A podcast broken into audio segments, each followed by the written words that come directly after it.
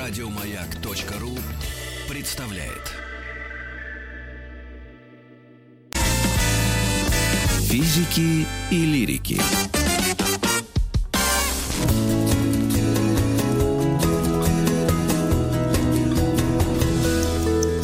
Сто минут по О, 100 о, минут. как сложно. О сказочных мирах. М, Александр Да. Борисович, как подступимся к этим мирам и как объясним нашим слушателям? Ну, мы сейчас представим нашу гостью сначала. У нас Мария Александровна Штейнман, а, профессор департамента общей прикладной филологии Высшей школы экономики Национального исследовательского университета Высшей школы экономика. А, скажите, пожалуйста, Мария Александровна, вот мы сегодня будем говорить о «Хоббите», да, ну и о Толкине вообще в целом. И э, вот как бы так сформулировать-то аккуратно? Ну, мне кто-то говорил, это, правда, касалось э, других э, тем абсолютно, темы, например, там вот как продавать всякие железки, да, связанные с IT-индустрией. Если ты хочешь что-то хорошо продать, тебе не, не просто нужно это сделать хорошо, а сделать из этого религию. А Так. если мы говорим сегодня о «Хоббите», я немножечко сильно размахнулся или в этом есть что-то, доля правды? А, дело в том, что, как часто бывает, мы путаем причину и следствие. А, чтобы Так. продать железяку а, и сде- э, для того, сделать религию, а для того, чтобы продать железяку, это м, попытка вас э, или там кого-то м, вынудить э, заплатить. А когда человек Так. создает нечто, что потом становится почти культом, вот это уже другое дело. И предположим, М. если продолжать э, метафору, которую вы предложили нам, то, условно говоря, если мы будем сравнивать э, какой-нибудь, ну, я даже не буду бренд брать э, чей-то, чтобы не обидеть, ну, условно говоря, бренд Вася Пупкин и Ко, который производит железяки и говорит м, через губу, а, значит, пиарщику, будьте добры, сделайте вот религию из моей железяки. Или Стив Джобс, который э, делает для собственного удовольствия практически iPhone, который становится почти культом. Да, и вот он Вот. как раз и сделал религию. Вот. То есть, еще раз, когда в мире появляется нечто, обладающее колоссальным потенциалом, это одно. А когда мы натужно пытаемся что-то раздуть из, а, из э, какого-то продукта, это другое. Вот Толкин создал Ну, первый. у нас, э, очевидно, да, это, конечно, случай первый, да, согласен с вами. А как это получилось? Э, Здравствуйте, я присоединился. Да. Да. Вот э, я слышала это из детства, эти отзывы, и я вот признаю свои впечатления. Это в конец э, 70-х, я училась с 77 по 87, да, вот так. И я Мгм. о Толкине узнала в классе восьмом, когда к нам пришел мальчик учиться из другой школы английской, и его папа был физиком и а, летал на конференции в Америку. И Толкин был на английском языке, по-моему, его толком не было, извините за каламбур такой словесный, а, на русском языке. И вот об этом, о «Властелине», правда, колец мне рассказывал мой одноклассник в году вот в 80, э, каком-то, 84-м, пятом. Такое может быть? И, и вообще, как это стало религией уже тогда пере- пере- перекинулось на наш континент? Так, ну давайте э, раскрутим а, немножко обратно. Наверное, нужно начать с того, что м, религии, ну давайте, во-первых, будем аккуратны, да? Да. Ну, не знаю, я бы сказала скорее там культом, да, ну вот. Это э, стало, конечно же, после опубликования в конце 50-х, в начале 60-х, когда э, «Властелин колец», ну, безусловно, захлестнул весь мир. А, но «Хоббит» появился немножко раньше, аккуратно скажем, совсем чуть-чуть раньше, Мгм, в мгм. 1937 году. И вот это, конечно, очень-очень любопытная вещь, потому что, э, собственно, «Хоббит» принес Толкину первую популярность. Вот первая волна популярности э, произошла, э, случилась с Толкином благодаря «Хоббиту». И любопытно, что в России «Хоббит» был переведен, а, и у нас есть перевод эм, а, на Талье Рахмановой, самый известный перевод на русский язык. Он был очень трогательно издан, а, вообще первые переводы аж в 69 году стали появляться на русский язык. Вот. А первый, первая большая публикация очень трогательная, потому что на обложке изображен хоббит, который очень похож на нашего актера любимого Евгения Леонова. Угу. Вот. А то есть я к тому, что вот сама вот эта история, э, хоббитовская, она э, очень быстро э, вписалась в мир. Мир как будто ждал э, вот появления нового героя. Тем более это дважды новый герой. Во-первых, аналог, аналогов таких не было. Это не гном, это не ребенок, это вот не это нечто. И во-вторых, Толкин придумал слово хоббит, а, которое затем внесли в словарь. То есть это его вклад в науку, помимо того, что он, собственно, и был ученым и преподавателем. А, ну и третий момент для меня важный и тоже трогательный, а, потому что я как э, профессор могу очень хорошо понять состояние, когда ты проверяешь чужие работы, и ты уже не можешь больше их проверять, но ты должен, тебе хочется как-то куда-то сбежать от этого всего, вот такой эскапизм академический. И вот дальше эта легенда о том, что пустой лист попался в, чье, в чьем-то эссе, и Толкин значит, написал эту знаменитую фразу «In the hole in the ground there lived a hobbit». Вот, да, в, в земле была э, нора, в норе жил да был хоббит. И вот с этого как началось э, первая такая вот росток, из которого выросло огромное дерево Средиземья. А с другой стороны, я бы, наверное, обратила внимание вот на что. Само появление хоббита в странном мире – оно обусловлено очень важной деталью. По большому счету, это такая компенсаторная функция. Что, собственно, Толкин себе компенсирует этой историей? Он, э, видимо, он компенсирует а, э, собственные травмы. И а, одна, сейчас одна из самых важных и больших, это, конечно, а, Первая мировая, его участие в Первой мировой. Я напомню, друзья, что понятие «потерянное поколение» в литературе и философии шире, а, оно появляется после Первой мировой войны, когда Англия испытала колоссальный удар. Империя послала лучших своих сыновей на войну, они, часть из них там погибли, часть вернулась физическими, часть нравственными – и удивительно, что Толкин, так же как его друг Клайв Льюис, они оказались не сломлены. В них что-то было, был некий стержень. Но тем не менее, на ужасы они нагляделись. И вот э, сам этот образ э, хоббита, который тихо живет э, в своей норе, никого не трогает, но мир втаскивает его и заставляет куда-то двигаться, вот это очень любопытный сам по себе ход – более того, в этом плане, если вы мне позволите, э, я напомню экранизацию Питера Джексона, э, которую не очень люблю. Но первый фильм, к которому приложил руку Гильермо Дель Торо, между прочим, и это очень чувствуется, первый фильм совершенно не сказочный.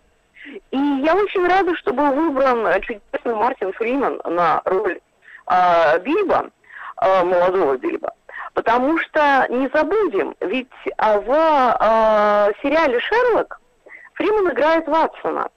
И Ватсона, который также пережил э, там травму афганской войны. У Шерлока Ватсон тоже пришел с войны и тоже э, страдает э, от э, этого э, синдрома. И вот получается, что э, такой красивый, такая красивая виньетка. Человек не хочет приключений, но они находят его. И отсюда еще одна безумно интересная вещь, мне кажется, она звучит следующим образом. Помимо всего прочего, повесть «Хоббит», почему она важна не только и не столько, может быть, для детей, как для взрослых? Она про то, что в каждом человеке а, есть вот этот страх перед переменами, страх ступить на путь, и при этом необходимость заливания. Помните, и преодоления. А, помните, ведь у а, Бильбо а, д, д, а, как бы две фамилии, э, два вида предков, а, Веггинс и Тук. И вот Тук а, э, боится, э, как бы внутренний тук, м, стоп, перепутала. Вот, значит, как бы одна сторона а, Бильбо боится приключений, а Мгм. другая на них настаивает. Вот это Ну, обычно очень-очень любопытно. Астрологи это говорят водолеям свойственно, если уж так совсем на романтический лад все это пере- перекладывать. Мои Ну, это- дорогие. Ага. Да. Е- э, Хотите ли вы, я вас э, немножко сильно удивила.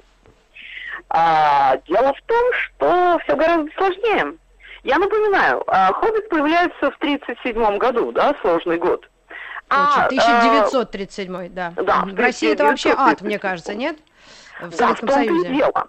Да, в принципе, Толкин сам чувствует, и он об этом пишет, он чувствует э, тень, наползающую на мир.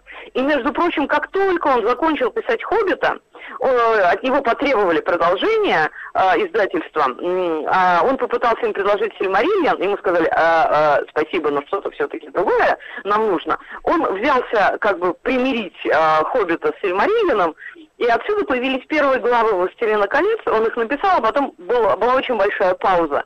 Так вот, в первых главах, если вы сейчас откроете и перечитаете, вы обнаружите, что ничего не происходит, а вот это ощущение тени, которое надвигается на мир, уже есть.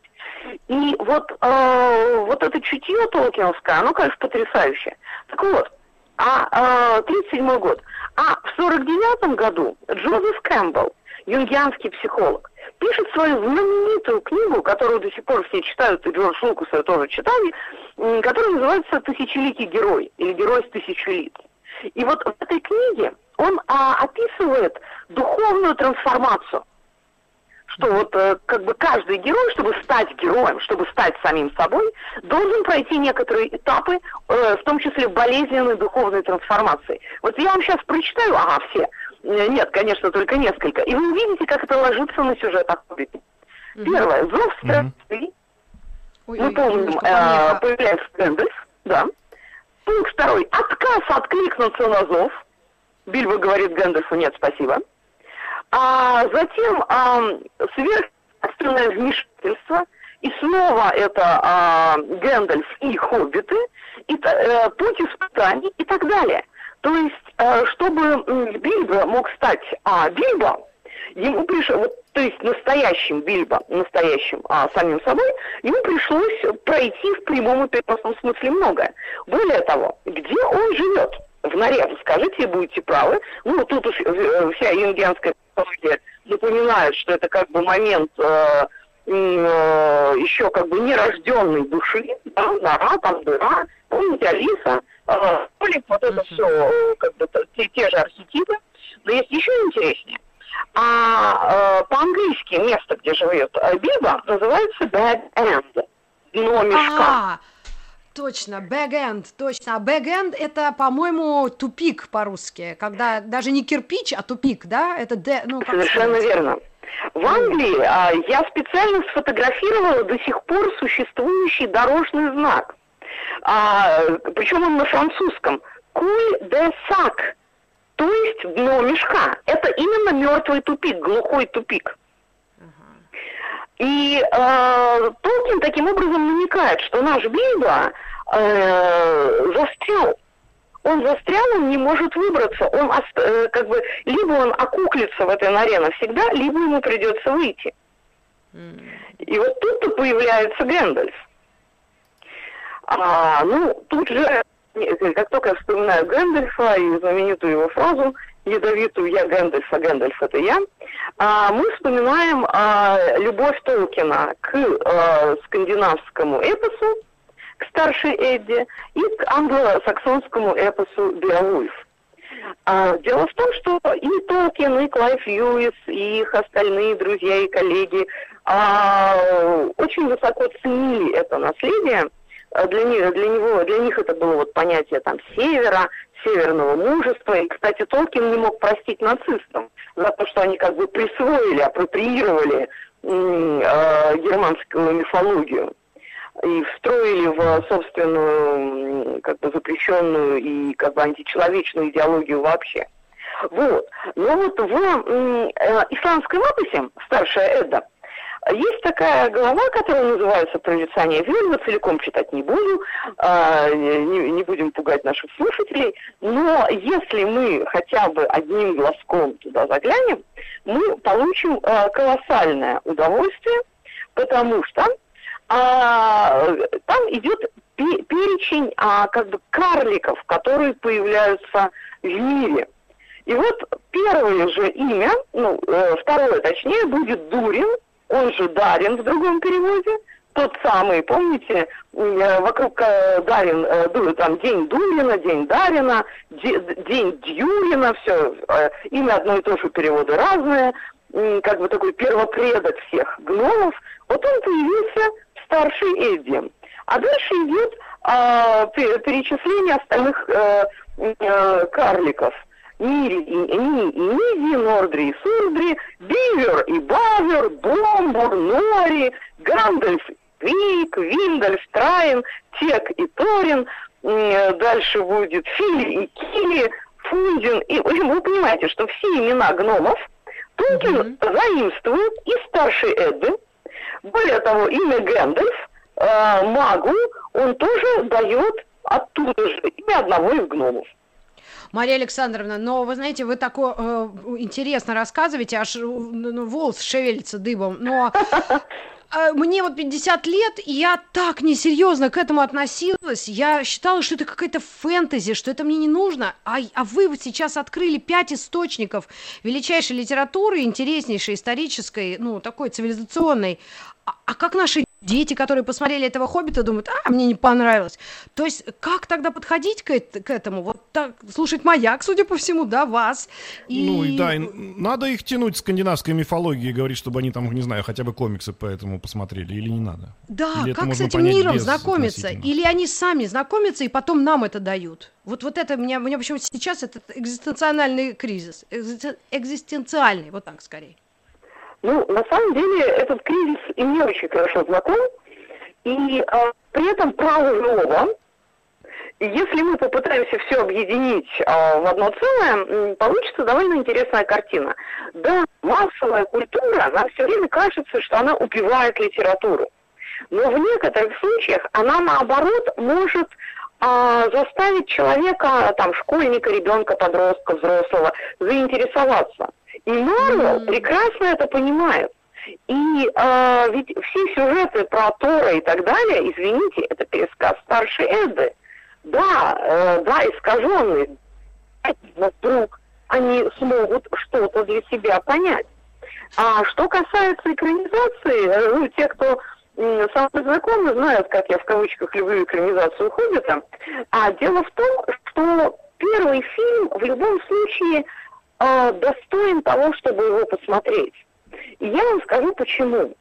А, а не только потому, что Мартин Фриман, но и потому, что а, там очень четко поймана а, идея двойственности гномов. Вот с одной стороны, это такие разухабистые ребята, которые могут ворваться к тебе с детской непосредственностью и сожрать э, все, что у тебя есть, э, да, и, значит, и, и утереться маминой вышивкой, вот, с одной стороны.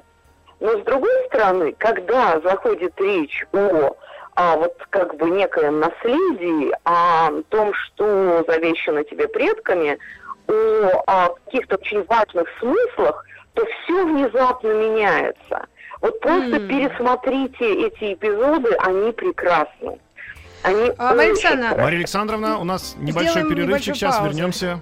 Александр Борисович, а вы последите за сообщением? Да, да. Неужели нет? Вот если мы говорим о предках, предки, предки, там ни одного вещего Олега не указано, или из повести временных лет, э, на всякий случай, так чтобы мы поняли, это общая наша цивилизация или это отдельные части?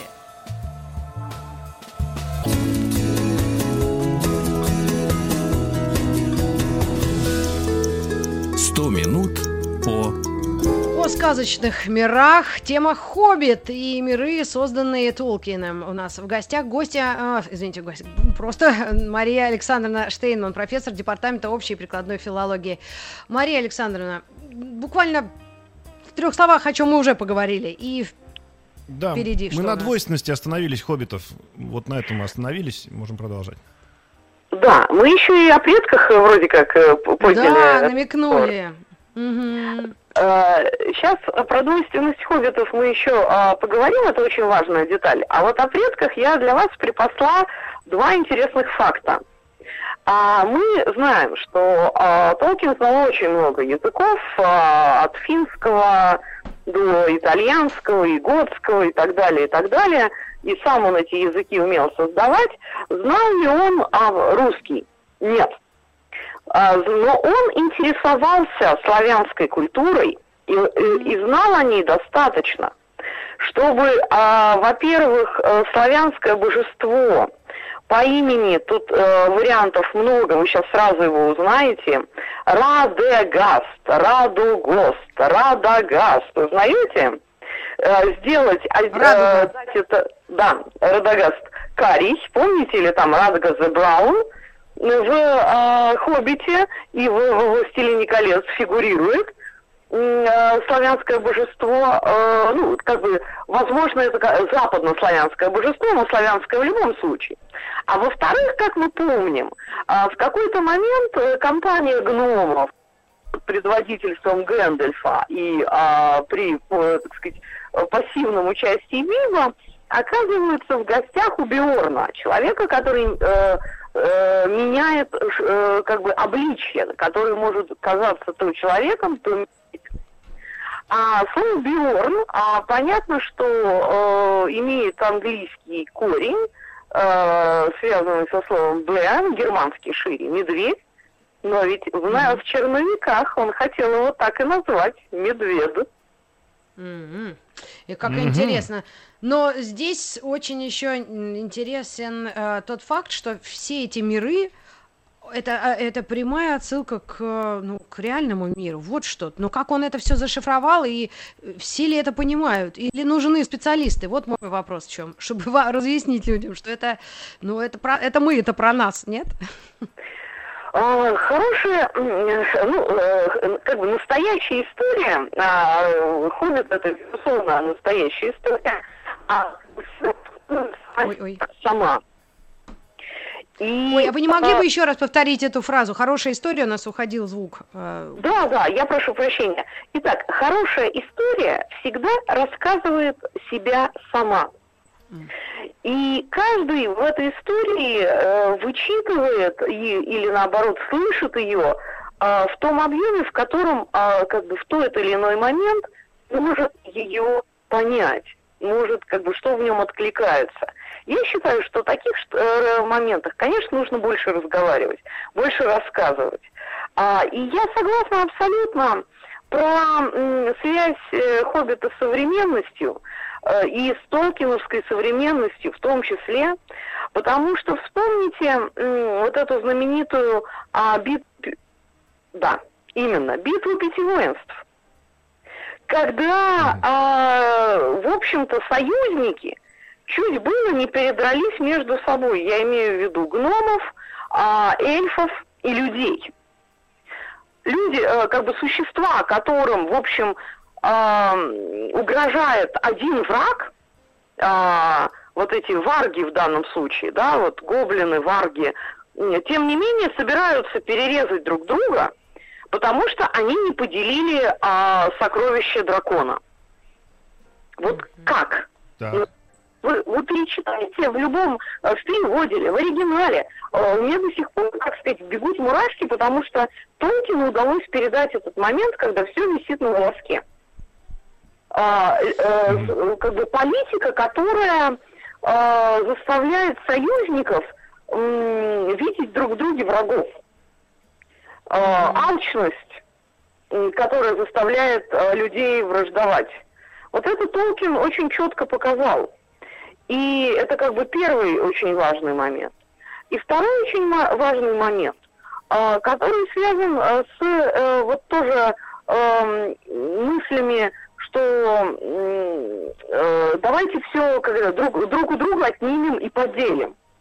А вот этот э, такой как бы дурная идея, которая была свойственна э, награбленное, отнять и поделить. Вот, вот Толкин тоже на это обратил внимание. Ну и э, самое главное по поводу двойственности э, Бильбо, и это очень важно. Это не моя идея, это идея, которую часто повторяла прекрасный переводчик э, Честертона и друга Толкина Клайва Льюиса, Наталья Леонидовна Трауберг, о том, что мир э, спасают слабые. А мир это хрупкая штука.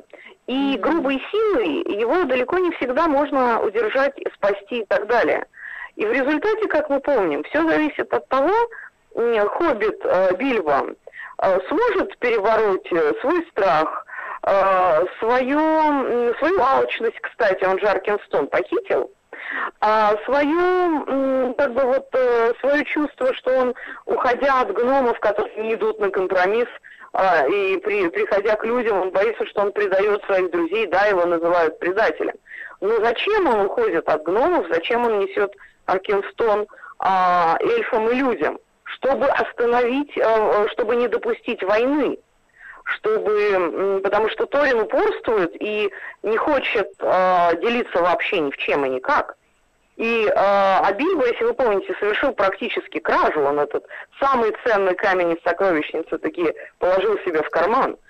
Э, и когда э, он э, приходит э, к предводителям людей и эльфов и отдает этот камень и говорит, вот этот камень поможет вам вести переговоры. И на него смотрят с изумлением и говорят, кто ты и почему ты отдаешь этот камень как свой. И Бильбо а, отвечает замечательно, он говорит, понимаете, я готов не требовать свою долю. То есть им уже когда-то гномы пообещали 14 долю всех сокровищ дракона. Mm-hmm. То есть вот этот момент свободного выбора а, и вот, извините за пафос а, нравственного императива, когда ты не можешь поступить иначе, и ты это делаешь, вот мне кажется, если мир будет спасен, он будет спасен вот именно а, вот этим чувством а, человека, который поступает вопреки собственному страху и делает то, что должен, то, что необходимо. Угу. Ох, какой, какой интересный смысл. Александр Борисович, ты когда-нибудь думала, э, смотря «Хоббит» э, или читая «Властелина колец», что все так, ну все вот, так непросто? Может быть, уже Мария Александровна, не ожидая этого, вот частично ответила на мой вопрос, который я тут заготовил, держу, значит, mm. у себя аккуратно. Он, он немножко шире, конечно, чем просто то произведение, которое мы обсуждаем. Вот я много встречал своих друзей, которые себя называют толкинистами. Вот угу. я толкинист, говорит человек. Mm. И я вот думаю, а почему я не слышал, может быть, я ошибаюсь, которые вот люди, ну, королисты, да?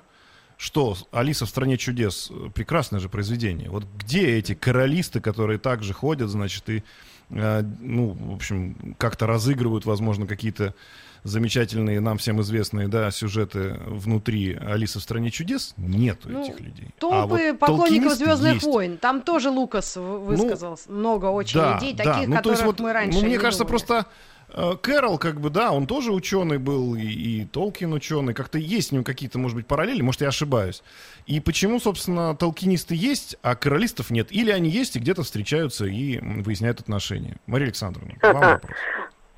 Да, это прекрасно. Сейчас, сейчас я себе представляю, как кэролисты э, бьются э, чайными чашками или чайниками или кальянами. Помните, у меня уже гусеница ку- курит да, кальян, а безумное чаепитие предполагает постоянную пересадку с места на место за столом. А, да, просто браво. Я не могу, я теперь это не могу развидеть. Перед внутренним взором стоит а, эта картина. Ну, на самом деле, а, вот смотрите, а, если мы поглядим а, чуть-чуть внимательно и быстро на Алису в стране чудес, то мы увидим, что а, Алиса это вот вся история Алисы. Это очень красивая метафора, виньетка с очень мощной, сложной символикой. Э, я недалеко уйду от Толкина, но немножко вас повеселю. Я напомню, что сама идея белого кролика а, крайне важная идея для культуры, потому что Осирис, а, если я не ошибаюсь, иногда, вот сейчас, э, по-моему, в общем, одно из божеств э, египетского пантеона предстает в виде зайца. А, у э, Маренко встречается тоже заяц. А, это очень непростая фигура, заяц-проводник. А, сама идея Алисы, которая проваливается в нору и хочет попасть в райский сад и не может, и ей нужно там трансформироваться, чтобы попасть в этот рай.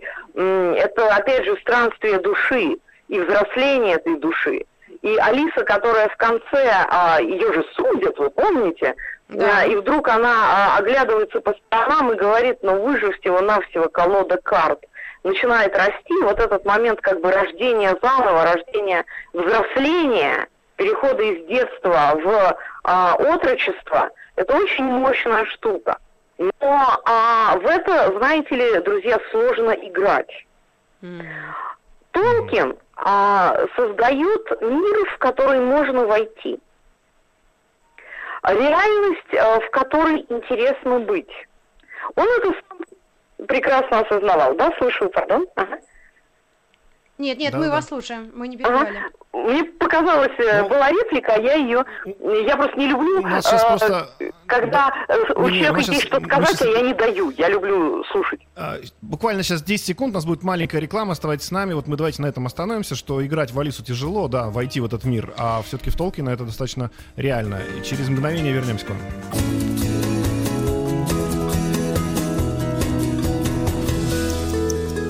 100 минут по о сказочных мирах. Да, Мария Александровна, вот э, продолжаем это сравнение. Просто вы сказали еще, что вот там такие благие большие цели. Вообще э, за идеологию люди могут отдать все, да, в Толкине. А здесь какое-то действительно, может быть, взросление у э, Кэрола в Алисе. И поэтому в Алису провалиться сложно, хотя Алиса сама провалилась, да, вот в эту яму. Под землю а причем. В Толкина можно, можно даже играть. Можно даже играть, да, то есть можно, по сути дела, немножко еще продолжать сюжет. И еще можно одну ремарочку? Мы все время говорим о каких-то полчищах, тысячах и даже миллионах людей, которые мы к ним не относимся. Мы можем так сказать, Александр Борисович? Просто мы так задаем вопросы, как будто кто-то в партии, там, Алиса Страник чудес или там в их Не-не-не, мы что. беспартийные, нет, абсолютно. Да, нет. вот да, вот мы все время, то есть это как-то, то есть это люди вообще нормальные, правильно мы предполагаем? Но это не мы, судя по всему. Меня чуть-чуть это резануло, потому что мы говорим о каких-то людях, которые где-то есть, и их очень много. Так, ну, давайте разберемся по порядку. Момент первый. Все-таки Толкин не говорит об идеологии.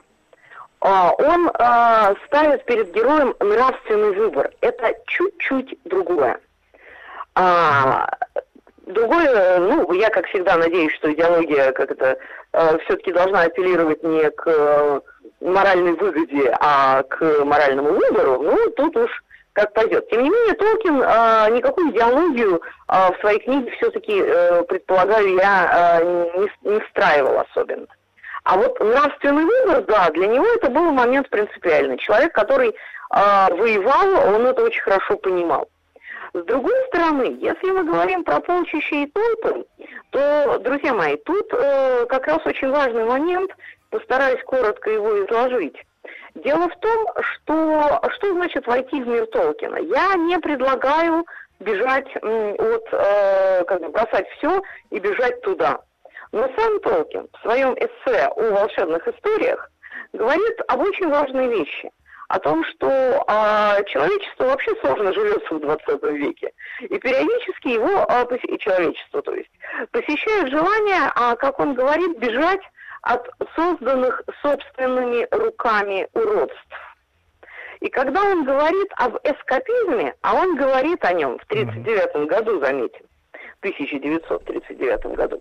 А когда он говорит об эскапизме, он специально делает крайне важную оговорку. Он говорит, что нужно различать бегство пленника из темницы и бегство дезертира с поля боя. Он а, никогда не призывал с поля боя убегать. Но говорить о том, что иногда мы оказываемся, говоря словами Нео из «Матрицы», в темнице реальности, и нам кажется, что вот быт, э, материя, вот это все, это и есть главное, вот из такой реальности иногда нужно выходить. И Толкин очень четко задает параметры возможности выйти, потому что когда человек придумывает свой мир – или играет в чужой, он все равно обращается к своему внутреннему Творцу. Он немножко меняет реальность. Он как бы творит нечто новое. А это сложно назвать негативным моментом. Скорее, это позитивный момент. Ух, Увидеть, ну и как... понимаете, Да. увидеть в привычном непривычное. Это и есть э, одно из проявлений, бесчисленных проявлений творчества. Толкин это очень хорошо понимал. И тем более, что вот мы увидели, что он пользуется а, литературой, разными источниками, чтобы соткать что-то свое. Это еще и литературный пазл для тех, кому это интересно. И тот же Беовульф, вы знаете, это же красота, потому что а, в Беовульфе, среди прочего, описан дракон, который спит на сокровищах, и когда проникает вор и уносит чашу, то, как сказано, дракон проснулся и разъярился, чуждый учуяв на камне запах. И вот Толкин буквально дословно пересказывает этот эпизод, когда, помните, Бильбо проникает к Смаугу и уносит чашу. И вот это очень любопытно. А Вы говорите, где мораль? Э, Бильбо, которого взяли как взломщика, как грабителя, как вора, бегла, тем не менее становится не вором в итоге, грабителем и взломщиком, а человеком, который способен отдать самое ценное, чтобы предотвратить катастрофу. Буквально пожертвовать собой, стать а, как бы а, в глазах друзей а, там, предателем или кем-то, но чтобы спасти всех, и их в том числе. Этот момент смирения совершенно скорее христианского, чем скандинавского. Викингам оно не было свойственно. Вот этот момент, это потрясающе. А, и э, как Толкин действительно ухитрился все это в маленькую повесть, но стоит ли удивляться, что она ему принесла а, мировую известность. Ну, нашим слушателям мы хотели бы напомнить, что мы говорим о, о повести «Хоббит», да, и на нашем цикле программ «100 минут о сказочных мирах». И Мария Александровна Стейнман будет у нас гостьей программы еще и в пятницу. То есть мир Толкина мы осветим э, через все буквы написание этого, э, этого слова, и еще и в пятницу, да, когда будем говорить о «Властелине колец». А насколько эти два, вот, ну, то есть сначала Толкин написал «Хоббита», и потом ему показалось, что я не все, все разъяснил людям, или как это было, вот если в трех словах? Было так. А, Популярность «Хоббита» заставила издателей обратиться к Толкину с просьбой написать продолжение. Толкин дал черновики а, абсолютно других сюжетов. Об этом я расскажу уже в следующий раз. Очень необыкновенные, потрясающие, мощные, но совершенно не, нечитабельные для тех, кто не в курсе. А, по крайней мере, тогда. И э, когда ему осторожно сказали нет, спасибо, а попробуйте это переделать, он начал писать что-то другое. И вот что-то другое и стало «Властелином колец». А пока я хочу предупредить всех читателей, что стилистически это очень разные вещи. «Хоббит» ироничен, он а, действительно нацелен, а, с одной стороны, на детей, он как бы такая там внутрисказовая интонация, а с другой стороны, он нацелен на взрослых, чтобы э, взрослые вот ловили эти смыслы, играли с литературой, искали, что он зашифровал. А потом я повторяюсь, э, там много иронии, которые адресованы взрослому читателю. И а, «Властелин колец» написан в абсолютно другой тональности. Это уже сюжет а, о мире, о спасении мира, а, а, как бы другого масштаба. Толкин это Ой, спасибо вам мы об этом огромное. поговорим при До следующей пятницы. встрече. Спасибо вам огромное. До пятницы. Еще больше подкастов на радиомаяк.ру.